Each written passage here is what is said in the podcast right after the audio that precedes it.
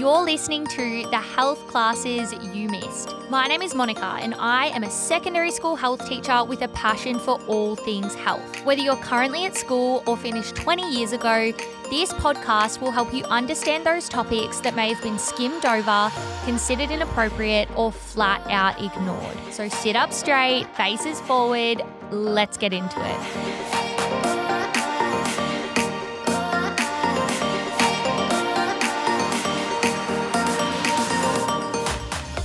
Hi, guys, welcome back to another episode. I am really bloody excited for this one today.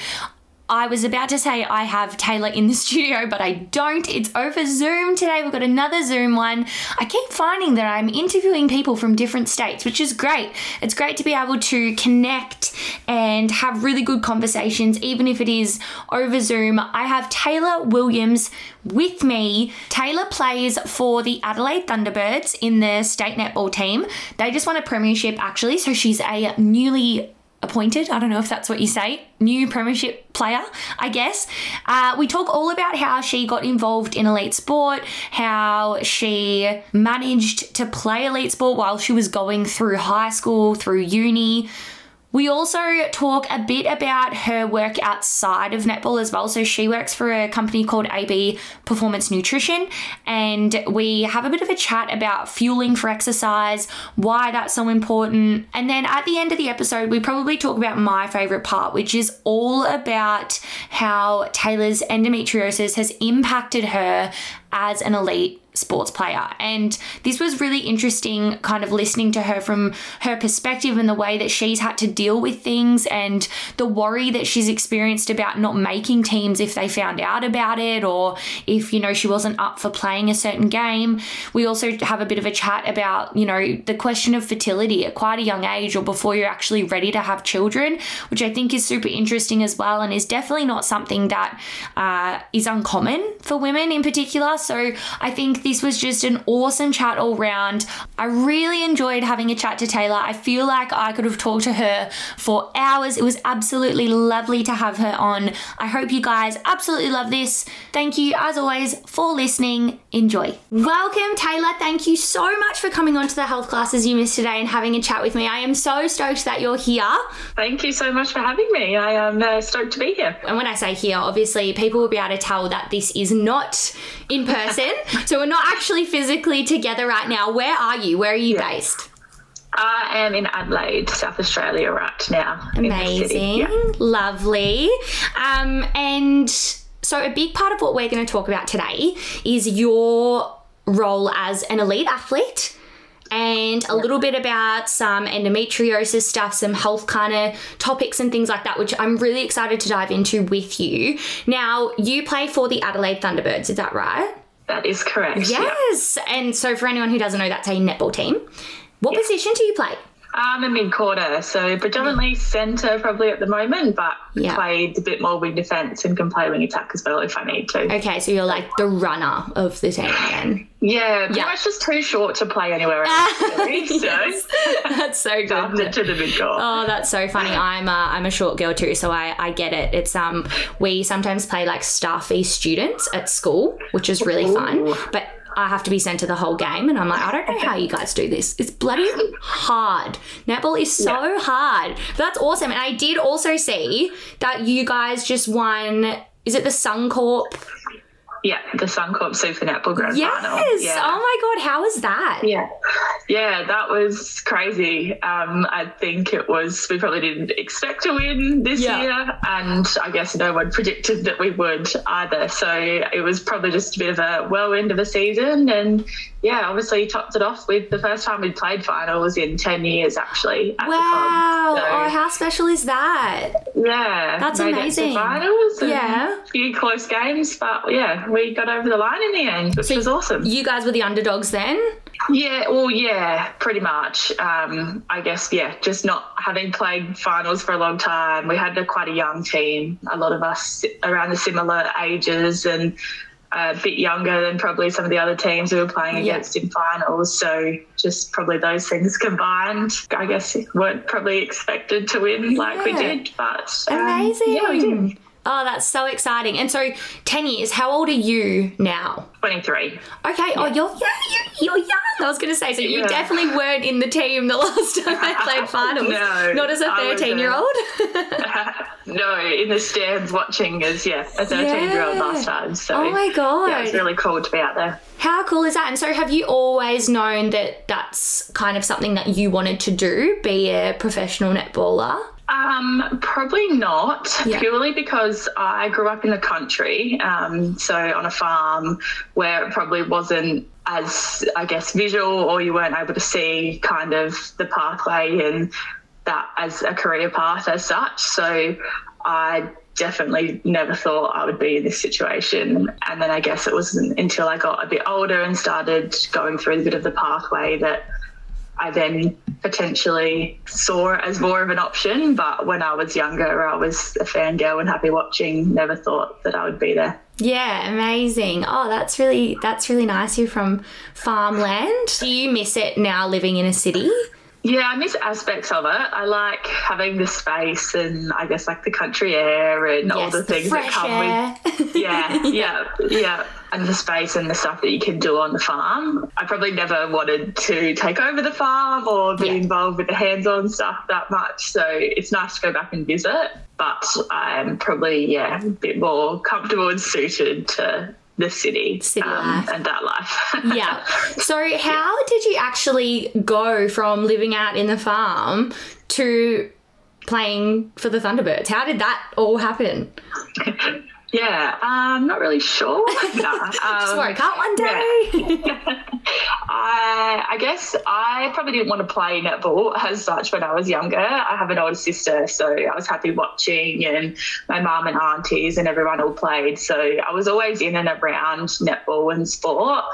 And then it probably wasn't until I was like, yeah, 13, 14 that I was like, oh, I'm really like I love doing this um, and want to I guess do as much as I can. So then I just got involved with like the academies up at home. We have like country champs, which is like uh, yeah the country championship where we go to Adelaide once a year and Fun. compete in that. And then we had like yeah a academy up at home um, that was kind of a rural academy that we kind of combined with a greater country area to run sessions every so often. And as part of that, we'd have um, what they called an academy games, where we'd go to Adelaide and play a round robin tournament in October school holidays. And so that was kind of like a week we got to spend in Adelaide, which was still some of the best times. Um, Yeah. being involved in that. And then it was pretty much from that that you get seen a little bit more with the coaches in Adelaide. And it was there that one of the girls asked me to go and trial for the state team. And I think at that stage, I had no idea what the state team was or what it involved or anything about it. So yeah. I guess didn't want to do it to start with. Mum was like, "Yep, you're going to do it." And I still remember sitting in the car park before the trials, being like, "I do not want to go in." Yeah. So um, nervous. Yeah, and I just didn't know anyone either. So it was like going by yourself, and then everyone there knows everyone, plays in the city, the selectors know who they are, like that kind of stuff. And then, yeah, that was pretty much where it started and did those trials and got selected in the team for the state 15 side.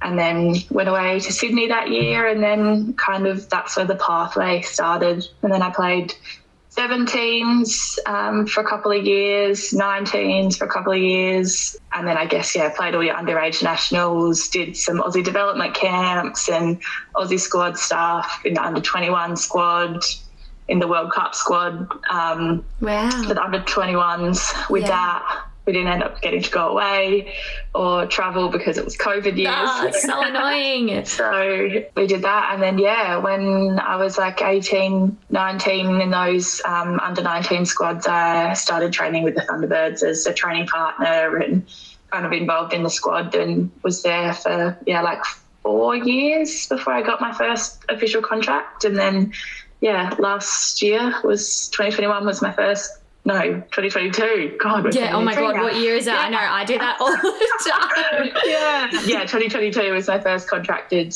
year, um, and just finished my second contracted year. Yeah, wow.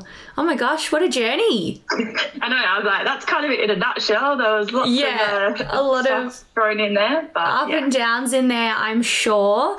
Oh, that's Yes. crazy. How cool. And I love that you saying, you know, I was just this girl who came in from the country and I didn't know anyone. And, you know, your mum obviously knew she wanted to push you out of your comfort zone a little bit. And then now you're part of a team that's just won the first final in 10 years and you are what like you said only contracted last year like that's huge Yeah. i'm sure you're not going Yeah. anywhere now Hopefully not. well, I would be very, Um, very surprised. That's that's amazing. Yeah. So yeah, it's a yeah, been a process, but definitely all worth it in the end. That's for sure. Yeah. Oh, how cool is that? And how cool that sometimes that, like, I, I talk about this quite a bit on the podcast, but little decisions, or that might seem small at the time, but then can just shift everything in your life, right? Like that decision for Yeah. you to go to those tryouts, and then all of a sudden you're 23 and you're winning a premiership in the state team. Like that's insane. Yeah.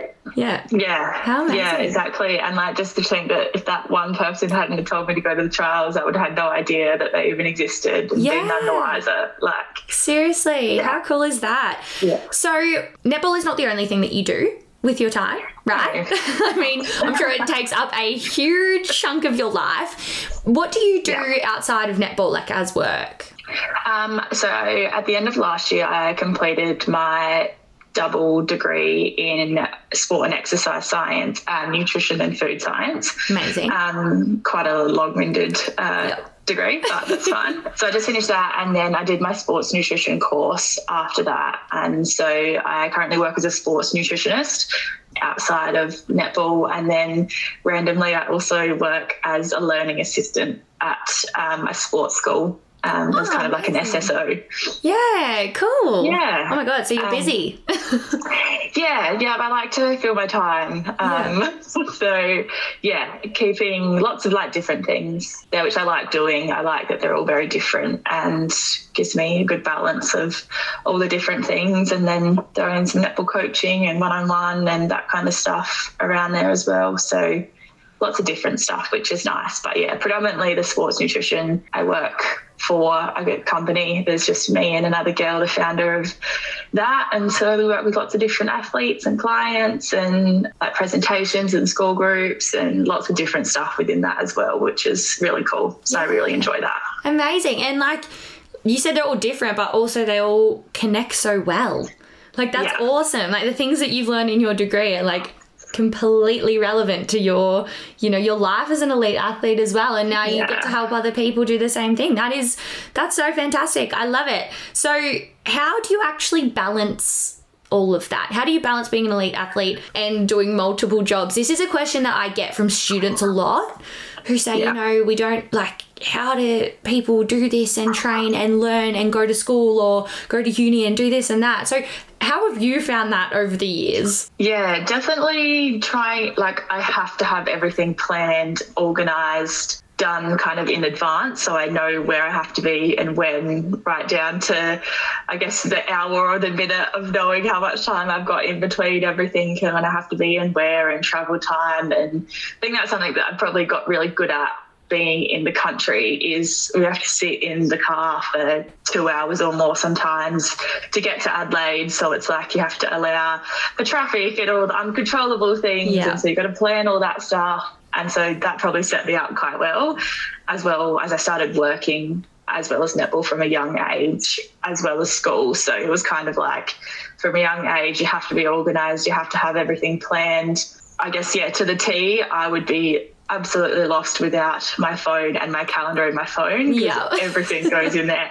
And if it doesn't go in there, I'm not rocking up. It doesn't exist. I forget. yeah.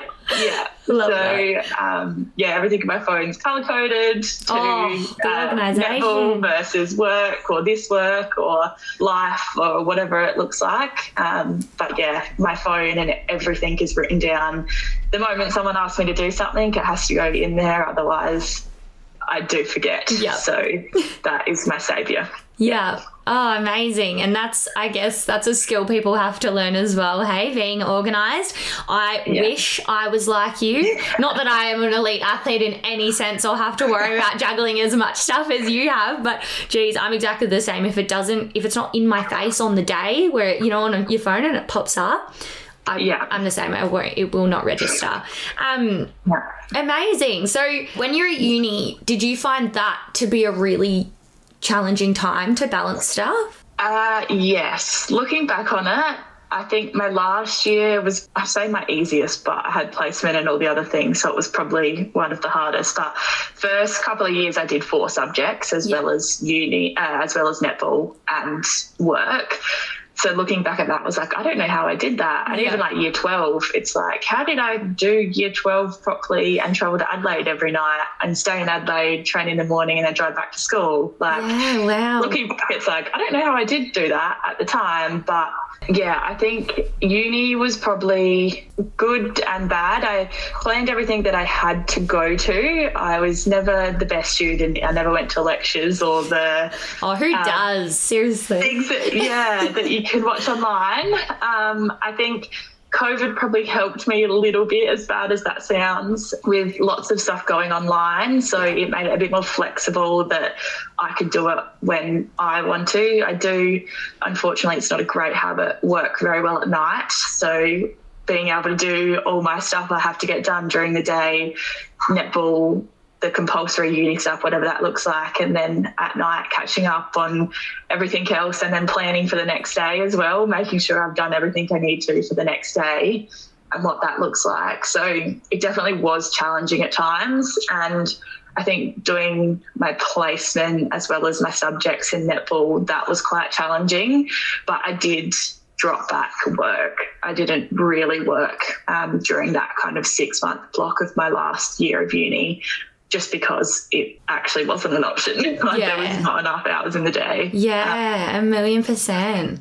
Yeah, and I guess probably with uni, like some subjects were more intense than others. So I did, like, for most, apart from the first year and a half, I did three subjects. So it was still classified as full time, but not as big of a load Yeah. With that. So it was a little bit easier, definitely doing three subjects. And I was so hesitant to do that at the start. I was like, nah, I'm doing four and I'm getting it done. Like, I'll be fine, I'll survive.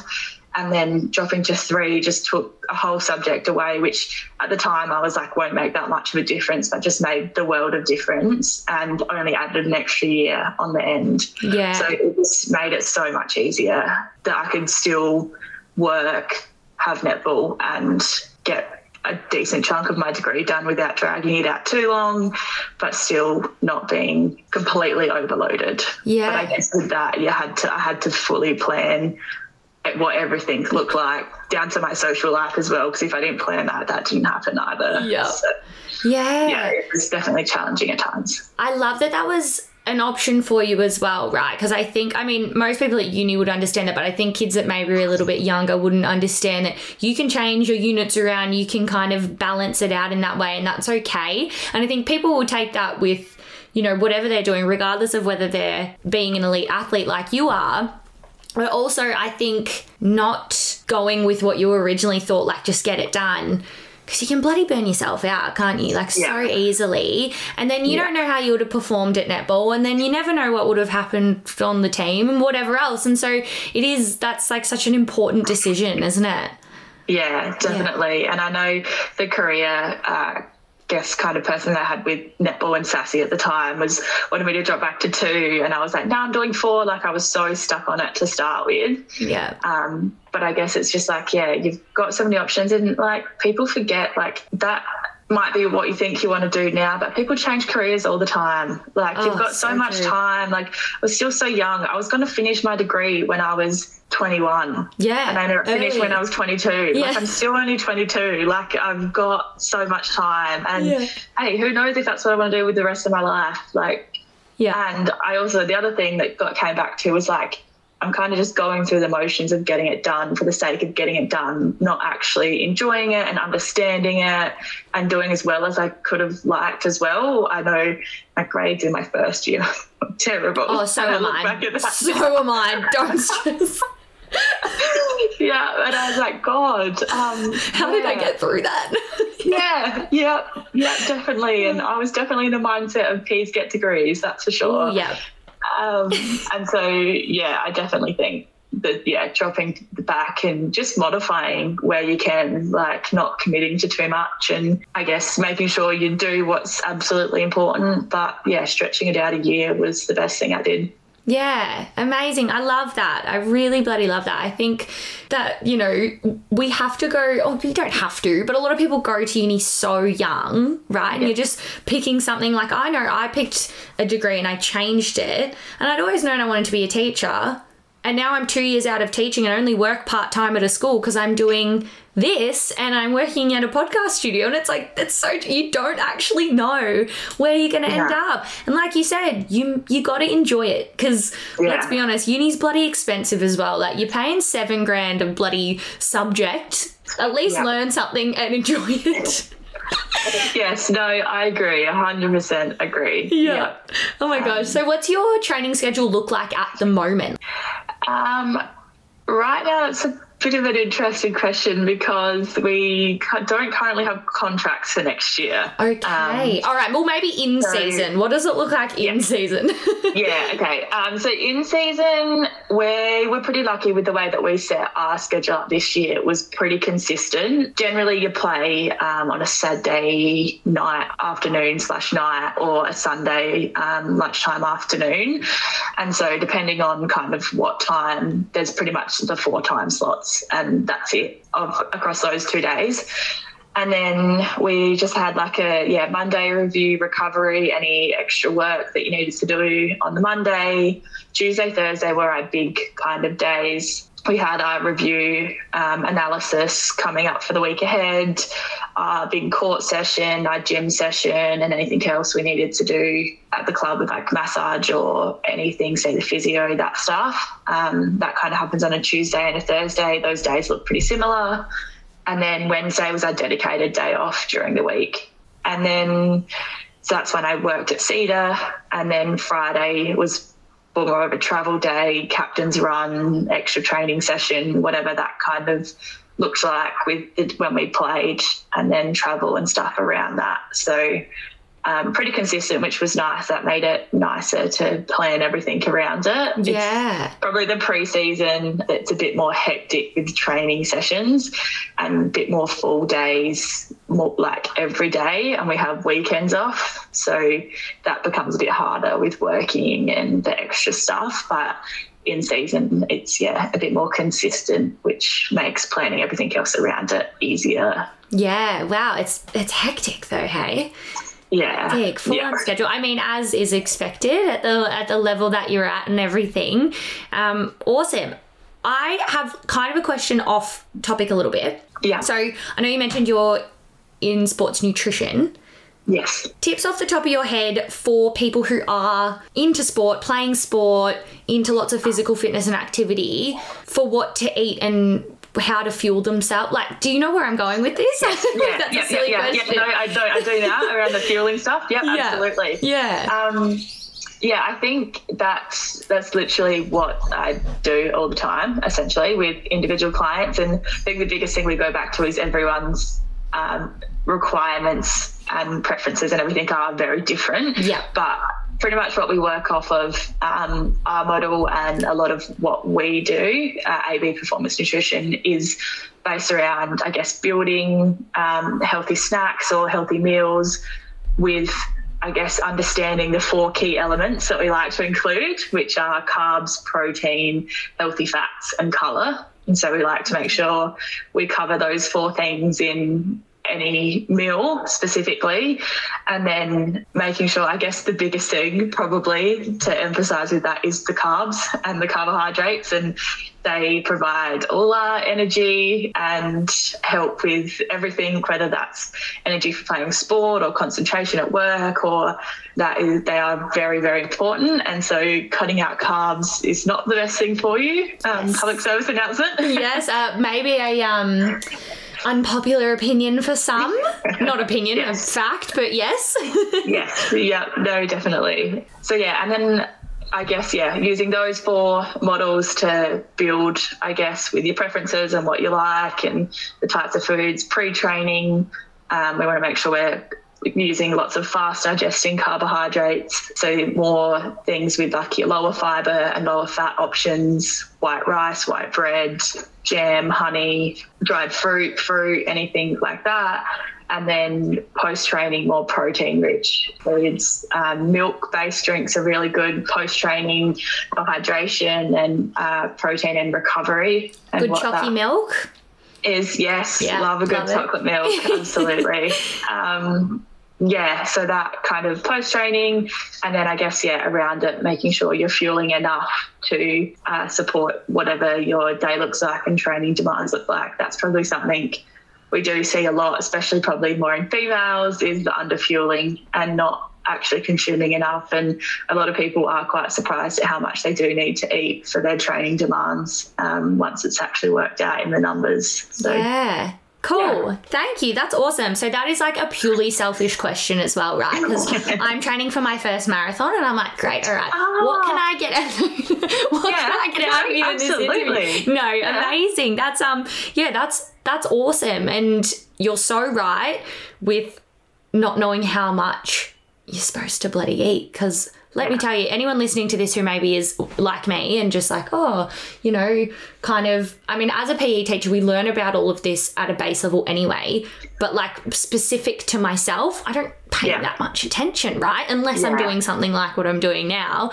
And oh my yeah. goodness, it comes at a bit of a surprise. But you said it was AB Sports Nutrition that you're working at yeah. Yeah. Cool. And I'll put that in the show notes. So if anyone wants to uh, contact you to, you know, work with you or the yeah. other girl in in that space, especially if anyone listening is um, maybe a netballer or wanting to be a netballer. I know you probably work with everyone, but I think that yeah. could be pretty cool as well.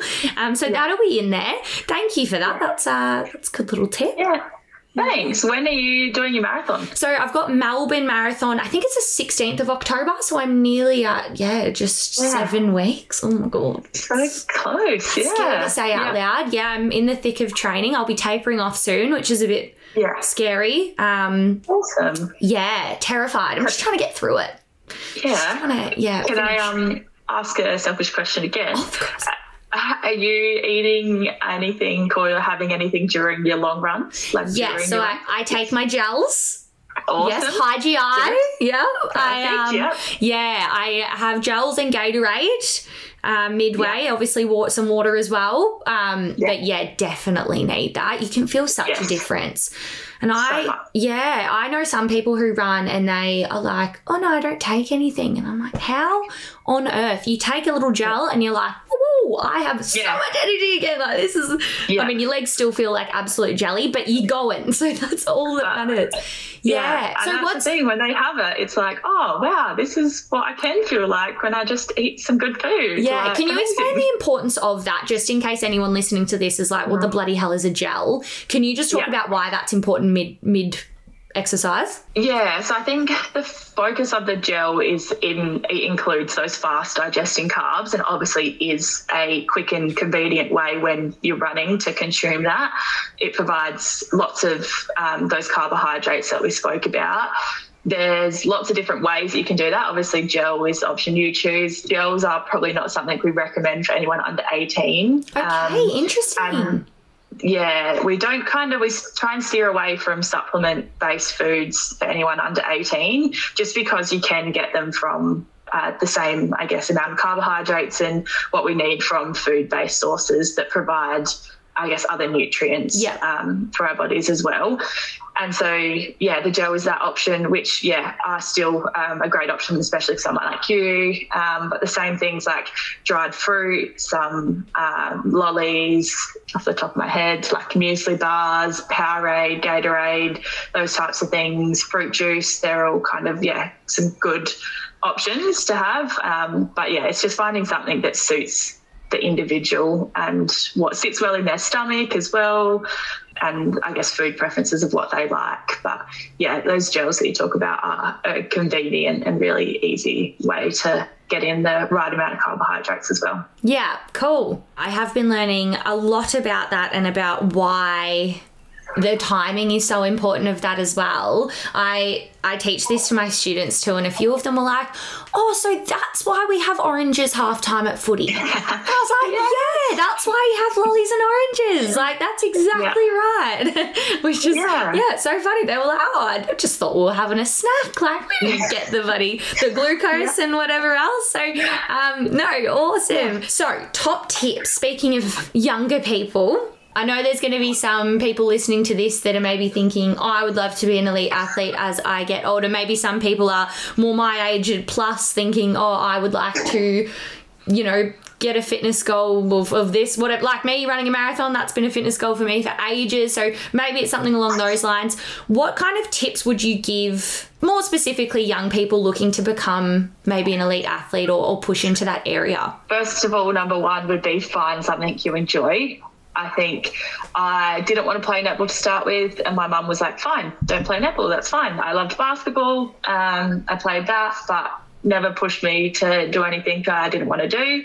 So I always highlight that with any young people that I'm talking to is you've got to find something that you enjoy and that you want to do it. There's no point doing it for someone else or because you think you have to or there's so many different options out there. Anything from running and I guess those kind of individual swimming, um, individual based kind of exercise, or you still can do them with a group if you want the group um, element of it. You've got like your team based sports or your partner based sports, or there's so many different options. I loved playing all different sports when I grew up and all for lots of different reasons. I swam and did athletics and all those kind of stuff at school, as well as the team based sports and anything I could get a chance to do.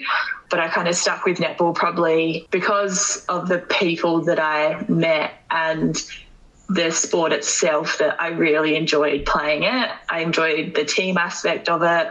You have to use pretty much all seven players on court. Maybe get away without using one or two, but for the majority, you have to use everyone. It is a real team based sport. Um, so, yeah, I think really enjoyed it, which was the number one reason that I stuck at it for so long.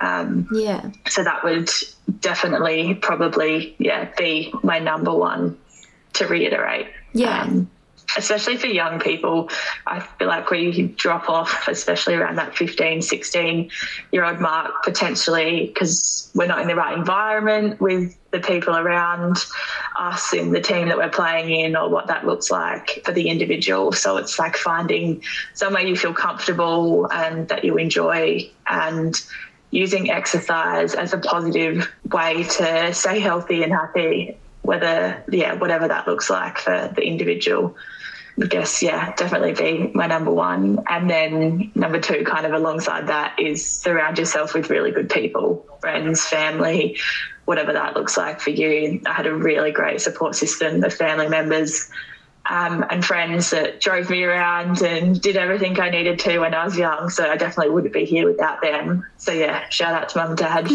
yeah. always driving me everywhere. Love that. Um, but yeah, definitely, I yeah wouldn't have been there without their support and my family's support. So yeah, finding your circle and um, sticking with them for sure. Yeah, I love that. And I love that advice of finding what you like because I think, like you said, so relevant for younger people as well, but also relevant for everyone. Yeah. Um, in terms of coming into sport as an older person who maybe hasn't tried things before, I had a, a, a recent episode of one of my How's Your Head episodes with a, a girl who just started footy this year and she's 28, I think. Yeah. Near, yeah, late 20s, um, never really played team sport before and just decided to ha- give AFL a crack. And like, so that's cool, awesome. right? And that's the thing. It's like you don't have to box yourself into one thing, especially when you're young, because if you're like, you know, I was the exact same where I played a million different sports when I was younger, and you do like some better than the others. And it's like, stick with what you love, continue yeah. with what you love. And I mean, it's okay to play a million all the way through to your adulthood if that's what you love as well. But um, yeah, I think that's that's a really really great message. I um, yeah. yeah, I love that, and yeah, shout out to all the the mums and dads who have kids who just yeah. play sport and sport and sport and sport and sport. Yeah. oh my god, I think about it now, and I'm like, Jesus, I, I'm one of three, and like mum and dad were just rolling around at all times, picking one of us up from something. Always a thought, yeah. No, I'm definitely lucky. I had um, the opportunities as a kid, and yeah. a lot of people don't have that. And so I am very grateful and aware that I am very lucky to have that. Yeah. But yeah, like I said, even like as an adult or where you are at now, if you, you have the ability, there's so many different ways. Like everything, like even like netball, like netball has walking netball now. So it's like oh, the older. It? Yeah, that's yeah. awesome. So there's a walking version that you know I had to jump and or run, and so it's all walking. So it's like essentially no impact, um, which is everything netball is unfortunately. The knees, yep, so bad with. yeah. Um, so yeah, I guess just finding those different things um, that suit you, and yeah, whatever age of life that is, you never too old to try no, something different. A million percent. I love that message. I think that's fantastic. So the next thing I want to speak to you about, which I'm I'm excited to dive into this with you, in particular. Now I've covered this in an episode before, um, but I think it is really interesting hearing from someone in a, an elite sporting environment. You have been quite open online about your endometriosis. Um, and so, firstly, I mean, for those of you who maybe haven't listened to that episode, which why the bloody hell not, but um, who maybe don't know what endo is, can you explain firstly what endometriosis is? Oh, can I preface this with I'm not a medical professional? Oh my gosh, of course, of course, of course, No, but just kind of what the, the gist yeah, is, you know? Yeah. yeah. Um, so essentially, it's endometriosis is when the cells that um, line the endometrium are found in other areas of your body. When um, I guess it comes to your period, those cells in your uterus regenerate, and no matter where they're found in your body, bleed. So if that's on your bowel your bladder or wherever that is, those kind of cells uh, have the same action that they're meant to have in your uterus, which obviously causes lots of pain and discomfort. And that is very different for everyone, the, I guess, the signs and symptoms that they have. But it is, yeah, essentially that's the gist of it. And everyone's symptoms and experiences with it are, yeah, are different. Yeah. So, I mean, hearing that, I'm sure people listening are thinking, geez, how does that work with you being an elite athlete and we'll, talk a little bit about maybe the symptoms that you've had and again we do want to preface that i mean neither of us are a medical professional and this is all purely based on personal experience for you um, and like everything oh my god it is so individual which is yeah. just which makes things very hard right it would be a lot yeah. easier if everyone just had the same thing going on but yeah. it doesn't work that way now i am particularly interested to hear your kind of experience because of the physicality of your whole life as being yeah. an athlete, right? And you know, yeah. I think there there obviously is a difference in maybe having an office job and, and having to deal with this versus doing really, really intense training. Not to say either of them is worse or better than the yeah. other, but I just think in terms of the physicality of what you have to do day to day, how has endometriosis impacted that aspect of your life? Uh, yes. Big um, question. correct. Massive question. Yeah.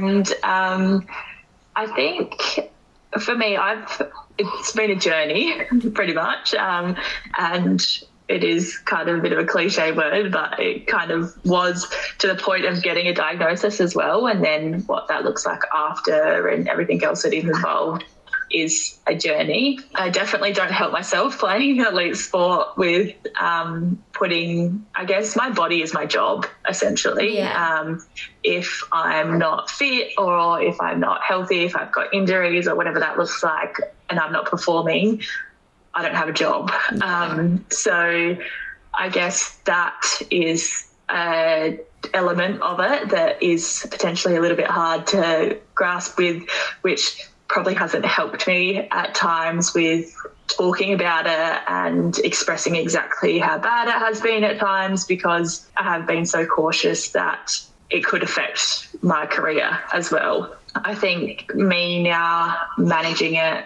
since I had my surgery, I have been a little better. The first four months post surgery were a breeze, like the best four months of my life, pretty much. Like but. I have since worked out that is because they put a very large amount of muscle relaxants into you when you have surgery. Ah. So it just relaxes everything and makes everything feel really good, which was great at the time. Um, but then, yeah, probably after that four month mark, started to get a bit more of the signs and symptoms back. Um, but the thing with endo is you have obviously that pain caused specifically by those cells and how that relates, but then you have a lot of like there's a whole thing into like pain mechanisms and stuff, but with the nerve endings and how they sit, whether it is pain during your period caused from the bleeding or if it's from I guess yeah your uterus or your things around that causing the pain. Um, there's lots of different types of pain caused with endo that the cause varies depending on the time of month, where you're at with your cycle, how that relates. So I think a big thing for me has been working out what the pain is, the type of pain is, to work out how I can best help manage that at the time. So I've done a lot, especially more recently, um, a bit before surgery, and now since having surgery with a um, pelvic floor physio and that's been really good. So I guess retraining the pelvic floor, which sounds weird because often you talk about pelvic floor with people that have just had babies. Yeah, post pregnancy. yeah. Yeah, yeah. Um, so yeah, for me it was more because I have been an athlete for so long, so active and so I guess tense in my sport and that I needed to do a lot of down training, um, down regulating to relax everything to I guess not get so worked up that any sign of pain or whatever that looked like was to yeah down train down regulate to help with some of my pelvic pain but then yeah I guess there's managing the bleeding pain and the pain that's caused with the bleeding. So finding different ways to try and I guess reduce or combat what that is kind of like as well. So there's again lots of different elements to it and everyone has I guess different pain or the different kind of elements depending on what they have the most issue with. I think for me I haven't also been confirmed, but I just saw a new gynecologist and she thinks I have adenomyosis as well. Yeah. Um, yeah.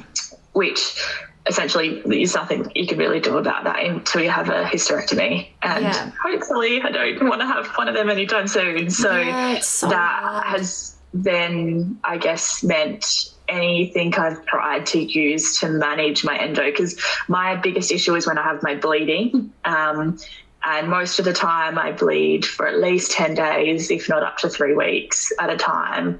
Three weeks. So managing that.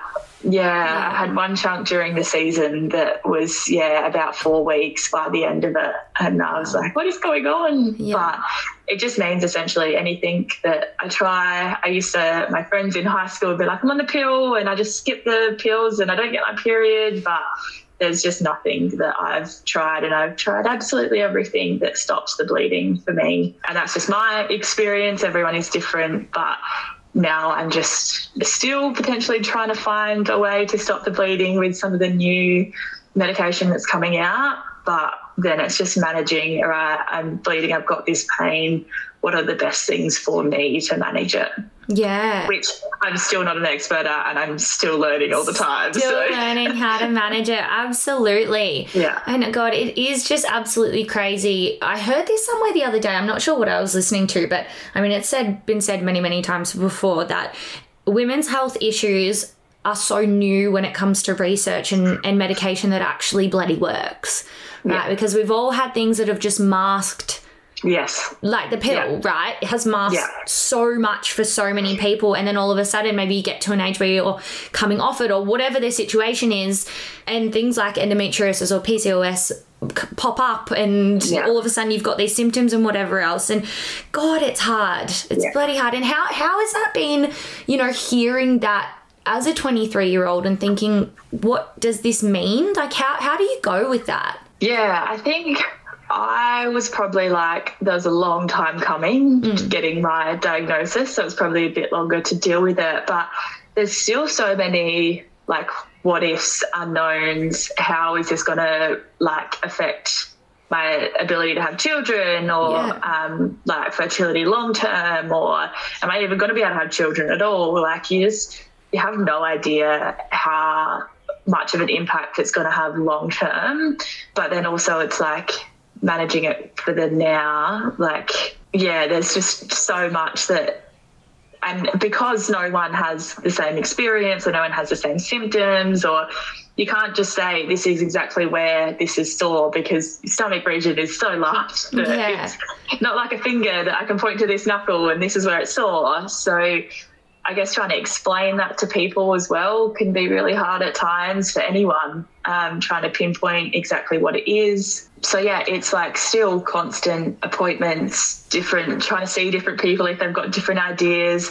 Just signed up to a research study, which Wow. hopefully is quite exciting for trying to find a method for endometriosis that is non invasive because currently the only way to diagnose, well, the only approach, like It is the only way to diagnose is surgery, to, right? yeah, diagnose it is with surgery. Official yeah. diagnosis, anyway, I Yes. guess. Yeah. Yeah, exactly. Which is just ridiculous that it affects one in nine women, and we still don't actually have a non-invasive detection method. Um, Yeah. so the University of Adelaide are doing a study at the moment, actually, with using MRI to see if they can um, find a new method. So I just signed up for that um, a couple of days ago, and hopefully they are doing some really good work in finding more of a, that, I guess, yeah, detection method to be able to treat it appropriately. Because the amount of people that uh, either diagnosed it, diagnosed with endo, or not diagnosed with it, that are treated correctly or incorrectly, or just knowing what it is can help, I guess, manage it so much better than, okay, we think it's that, so we'll try this, but it could be something completely different, or it could be endo and they're saying it's not. And yeah, you just have no idea without that actual confirmation. Yeah. And so finding that absolutely will be a great step forward. But yeah, just having a pill to, I guess, mask it and yep, all right, have that and go away, like is not, I guess, the best. Well, not not a method at all that should be used. yeah. but um, yeah, definitely lots more research needs to go into the area to be able to understand it, to be able to treat it, and yeah, knowledge is power in this area, um, and we just don't have very much of it at the moment, unfortunately. No, I know it is. It's it's hard, so bloody Yeah. hard. And and you're right. You know, talking about you know, if I hurt my finger, I can just say it's my finger. Especially, I mean, Yeah. anyone in the stomach area, there's a million things going on anyway. But for females in particular. Like there, it's Yeah. so bloody complicated in there. It's like, what is going on? Yeah. It could be a million Yeah. different options, and it is absolutely ridiculous that there isn't a, Yeah. another option to diagnose, especially because it is so common, like you said. But I mean, it is wonderful to hear things, you know, like um, wh- who's doing the study? Did you say University of Adelaide? Adelaide, yeah, Yeah. a professor there. Yeah. Yeah, which is like that's absolutely fantastic. Obviously, to Yeah. hear that there is more research and, and is people or there are people working towards getting answers and stuff like that. So hopefully, there's a bit of positivity to come from from that for you and and for everyone who bloody experiences any kind of period pain or endometriosis or, or anything along those lines. I know, like we we've talked about in terms of management, that again, it's going to be different for everyone. Did you ever find yourself pre-game thinking, "Oh my god, how am I going to bloody get out there?" Yes. Yeah. What did you Um, do to help yourself when that was happening? Yeah, I think it happened a couple of times this year actually. Yeah. I thought I was going really well and then the start of the season hit. And for me, the first couple of days are the worst by far. Yeah. Um, and unfortunately, day one hit me game day. and of course. uh, yeah. Annoying, always isn't it? play. Yeah. Um, I think now I have a couple of pain meds slash medications that I take that help a little bit with reducing the bleeding as well as um, helping a bit with the pain. And so it's making sure I stay on top of that, have enough of them, which to start with, I was so cautious and I guess not as keen to take those things. Yeah. Um, but now it's just like it's the only thing that helps. Like, why not take them? I needed it in that situation. Absolutely needed it. Did what I can. Um, I think from my nutrition perspective, I, has helped me a little bit. Loading up on way more energy, um, high energy based drinks, especially eating more food, including heaps more carbohydrates than I normally would, more caffeine, all those things that I normally do, but probably doubling them to kind of combat everything that my body's trying to deal with at the time and still be physically with it um, and still trying to put my best performance out there, which was definitely not my best performances in those games Yeah. for sure. Um, I think it comes with there's so much going in, on inside your body at that stage that it's you often you don't get the sleep, the same sleep or recovery that you do normally. So that doesn't that starts you off on the wrong foot right from the start. And then yeah, I guess in those physical games, running as well as bodying up against players and what that looks like, all I guess that kind of thing is like really challenging and not something that I would wish on anyone to have to go through when they're dealing with something like that. Yeah. So it's yeah, I have a really good so the medical staff around me. My physio is amazing at the club, and so is the S and C. So getting them on board with where I'm at, making sure they know where I am. I was a bit hesitant to also tell my teammates and coaches because I don't want them to think that then that kind of rules me out for the game. Um, Yeah. the yeah. thing and still yeah try and put my best foot forward rather than make it an excuse or a reason that I can't play or won't play as well. So keeping the people that can help me in the loop and then yeah, doing what I can to also separate the two. Netball's a bit of my outlet as well. So being able to still go to netball and be like, all right, I'm feeling crap. I haven't had a good sleep. I'm not in any shape that I want to be in to play this game. But I love netball. I love the people that I play with. It's fun. I'll just go out there and do what I can in the situation that I am. I prepared myself in the best way I can with what I have. Yeah. Um, still not ideal at times, but um, I guess, yeah, as cliche as it sounds, controlling what I can control. Yes, And- control the controllables. We love that. yeah. Um, and yeah, setting myself up in the best way I can with what I've got, knowing it's probably not going to be my best game, but sometimes it is. Like you just never know with how it's going to turn out. So Yeah. yeah. I love that attitude though. I, I do really like that that you know, you just gotta do the best with what you've got at the time. And I think that's such a thing with women's sport. I know we obviously just had the Matildas absolutely smash it and there's so many big conversations about women's sport at the moment, which is amazing. Um, should have happened earlier, but whatever. That is fantastic, you know, especially for Australia where there's so many and I'm going to be very general here, but uh, males in particular who kind of write it off, and definitely not just males, but I think um, based on the comments on Facebook, you can kind of get an idea of who is in support of a lot of women's sport and who is not as much or maybe has a little bit more to learn. And I feel like a lot of people would never, ever, ever bloody consider that athletes like you might be going through something like that. Yeah. One, because it's not something that is spoken about. So it's absolutely amazing that you are shining light on this and being like, hey, this is something that that I have to deal with and that is, you know, common for women. Would you say one in nine experience endometriosis? Like that's that's insane. Yeah. And two, that that affects your whole performance sometimes and that is something that's that has to come into play and you know not only do people have to get their periods in general? You then might have something going on like endometriosis or PCOS or whatever else. You maybe are pregnant.